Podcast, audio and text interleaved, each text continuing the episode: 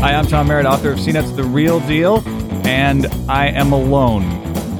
Well, except for Veronica and, and our executive producer, Mark, are here. But Molly is uh, actually, we were trying to save a little money, and uh, we checked Molly coming back from Atlanta and, and lost her in baggage claim.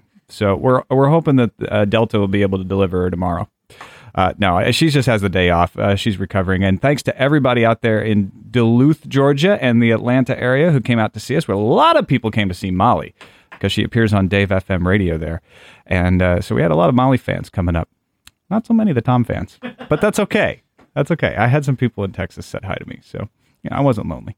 And we gave away some Bawls guarana soda, which was kind of a, an unusual thing. This is a caffeine soda uh, that CompUSA sells. So next stop on the tour will be uh, this coming weekend in Vienna, uh, Virginia, which is outside of Washington D.C., and then on Sunday, Edison, New Jersey, which is in New Jersey.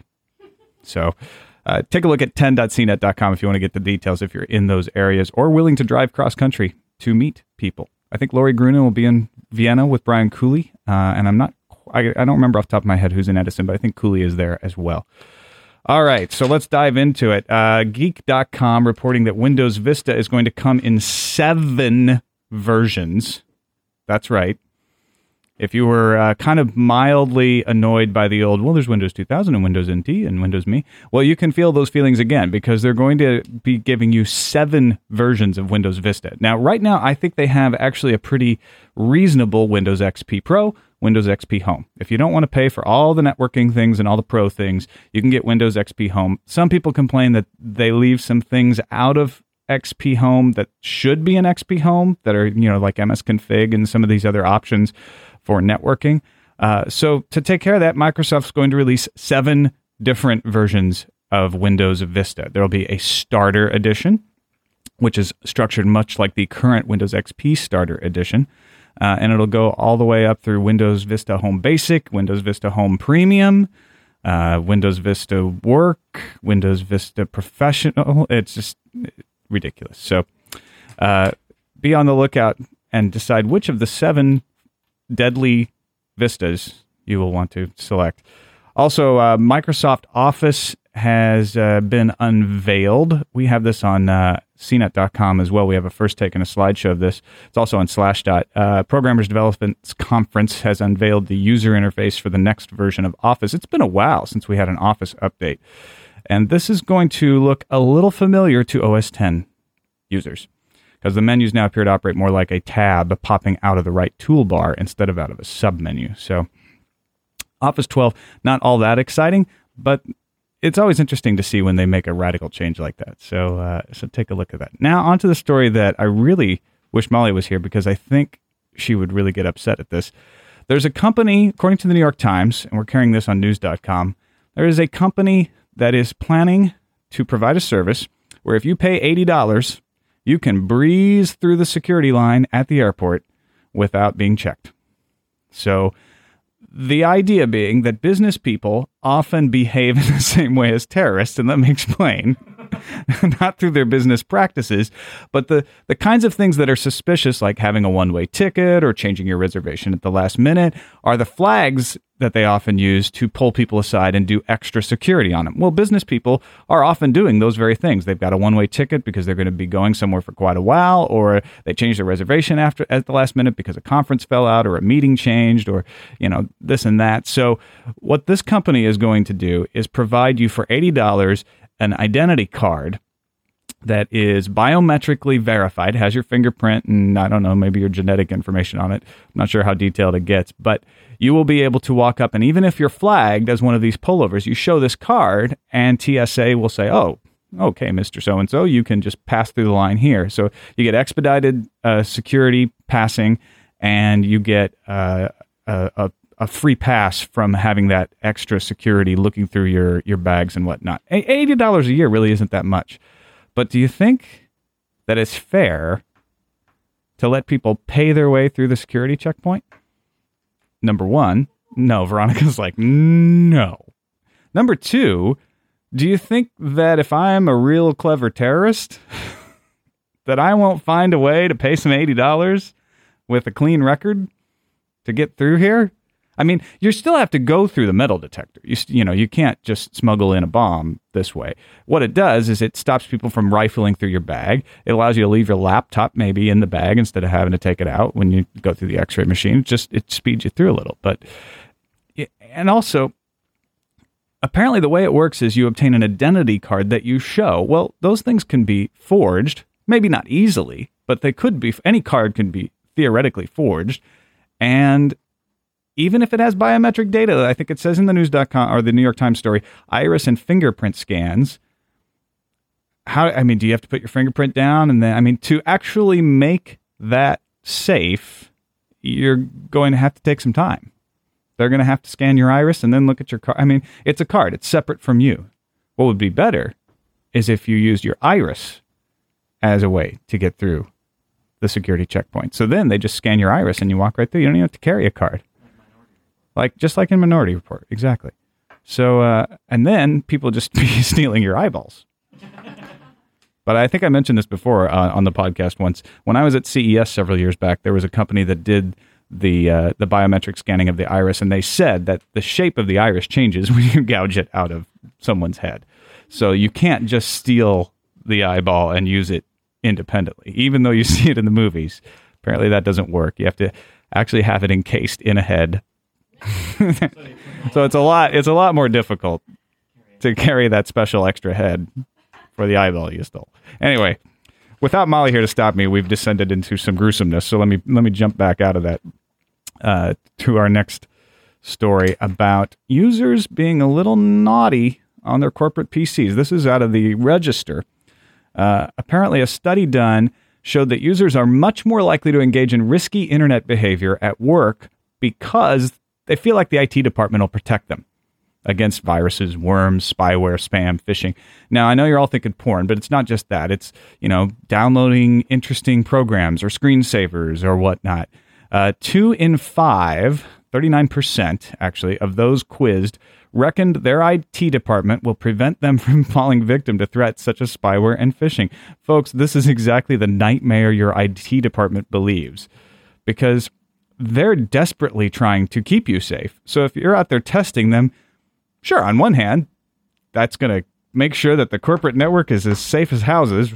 But on the other hand, um, you may actually hurt the corporate network. So think about this. And it's, you know, it's one of those things where this is human behavior and no amount of talking about it is really probably going to change the behavior that much. But, uh, yeah, just because you're on the corporate network doesn't mean you, you, you are immune. I mean, a ZoneAlarm firewall downloaded on your home PC probably provides you close to the same amount of protection because things are always coming up new. And uh, yeah, I, I, I, I wonder what y'all think about this. So give, send us an email, buzz at cnet.com, or give us a call. We haven't had a good voicemail in a while, have we? 1 800 616 CNET. What does the CNET stand for? Veronica hates me now. But maybe that's why you haven't called. Maybe it's it's what? 1 800 616 2638. There. See? Now you don't have to read letters. You can just dial it and send it to us. All right. Now, this one scares me. The Fujitsu Enon robot goes on sale in Japan today. I saw this on Engadget. The Fujitsu Enon robot is a service to humans robot for now. uh huh. Till they start replicating. That's a, I stole that joke from Engadget, but uh, these robots feature autonomous navigation, made possible by pre programmed maps and wide angle cameras for sensing objects, the ability to transport objects of up to 10 kilograms in an internal storage compartment, a la Bender from Futurama, as Engadget points out. I'm stealing all my good material from Engadget today. Um, but yeah, these are little personal assistant robots. So this is you know your first step on the way to Rosie the robot from the Jetsons. How much is 10 kilograms? That's about I don't know, five pounds. And someone out there is like, no, that's not even close because I can convert kilograms to pounds in my head. But yeah, it's it, kilograms are less than pounds. That's all. That's all I really know. Uh, so yeah, be on the watch. They're starting in Japan, but they will be invading America sometime. Uh, they won't start shipping until November in Japan, so we still have time to protect ourselves from the Enon. Also, another uh, good little Japan piece of news here uh, that I saw on Boing Boing. Japan is seeing the first ever decrease in coins being used because you can make small payments either by your cell phone or with credit cards. You can do a lot of small item payments. Some places you can do that. I was actually able to charge a bottle of water for $1.49 this weekend, which I, I seriously did not think I would be allowed to do. So it's happening in America a little bit. A lot of places still have the must have minimum charge to actually uh, make a Visa. And we don't have a lot of the pay it for it with your cell phone vending machines. Yeah, Veronica is demanding that. Industry of America, get us payments by cell phones. But apparently, this is actually decreasing the use of coins. And as Boing Boing points out, this is also decreasing the anonymity of buying small things. Now, I don't know that I care if someone is keeping a database of how much gum I buy or magazines, but you know, it, we are moving forward into a world of of data on you stored in a big database somewhere. So watch out, the Enon robots will get a hold of it, and then we're all done. All right, so uh, we got a little bit of time, right? Yeah. Um, where are we? 11. Okay. So the indeterminate length is still upholding. Uh, we haven't mentioned Google or Yahoo yet. Uh, so well, I'm going to mention eBay uh, because eBay bought Skype over the weekend, and we didn't have a podcast on Monday, so we didn't get to touch on this. I'm going to hold off a little bit because this is one I definitely want to bat around with Molly. But uh, I, I was talking with somebody at dinner this weekend about the fact that the Skype rumor was happening. He's, oh no, no, no, there's no way those Skype guys are going to sell. Yeah, well, guess what? They sold. Uh, so eBay getting into the Skype game. That's an interesting partnership because eBay hasn't ventured into something quite like that before. And with Google Talk coming out, which is obviously their first baby steps into voice over the internet, which they have said that they intend to turn into, you know, full on phone system someday. Uh, and Yahoo responding to Google Talk by upping the promotion of their voice. AIM has had voice, but I haven't seen much promotion on that. So now you've got Skype, which is real VoIP, which can compete both on that instant messaging front, not because it doesn't have instant messaging per se in it, uh, but because it has that same free talking over the internet quality that Google has. And they can compete with Vonage because they also can allow you to call to a landline. And now they're owned by eBay. So it's just diversification as far as I can. I, I could tell. Well, you're saying Veronica's reminding me that Skype has instant messaging in it, but it's not an instant messenger. It's just packaging. I know.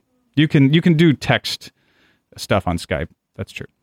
We should point out. And then finally, uh, motleyfool.com uh, reporting that uh, the next dot .com buyout will be us, CNET. Um, it says don't be paranoid. Those are the first three words. That's good. I, I, I feel better now. Uh, yeah, they're they're speculating that CNET might be the next to get gobbled up in the wake of Skype getting bought. And guess who? Uh, we can't make it out of the podcast without mentioning them. Yahoo and Google predicted as the uh, the most likely people uh, to purchase CNET Interactive Corp, which is Barry Diller's uh, media conglomerate. They own Ask Jeeves, among other things. Uh, News Corp, Rupert Murdoch. So I might get replaced by Bart Simpson, perhaps, if that happened. Uh, and then others back in the pack like Viacom and Time Warner. But yeah. Anyway, CNET officially does not ever comment on these sorts of things, but Motley Fool reporting that. So take a look. We it, the rumors have flown before about CNET. Nobody's gobbled us up yet because we're a big fat red candy pill that nobody's sure they want to swallow. We'll see. We'll see. Uh, we had to force Google and Yahoo in there somehow. Anyway, uh, I'm sure you all miss Molly even more than I do, but she'll be back tomorrow. And uh, once again, if you want to email us and tell us how much you miss Molly, buzz at cnet.com or 1 800 616 CNET. Thanks for listening, folks. Bye.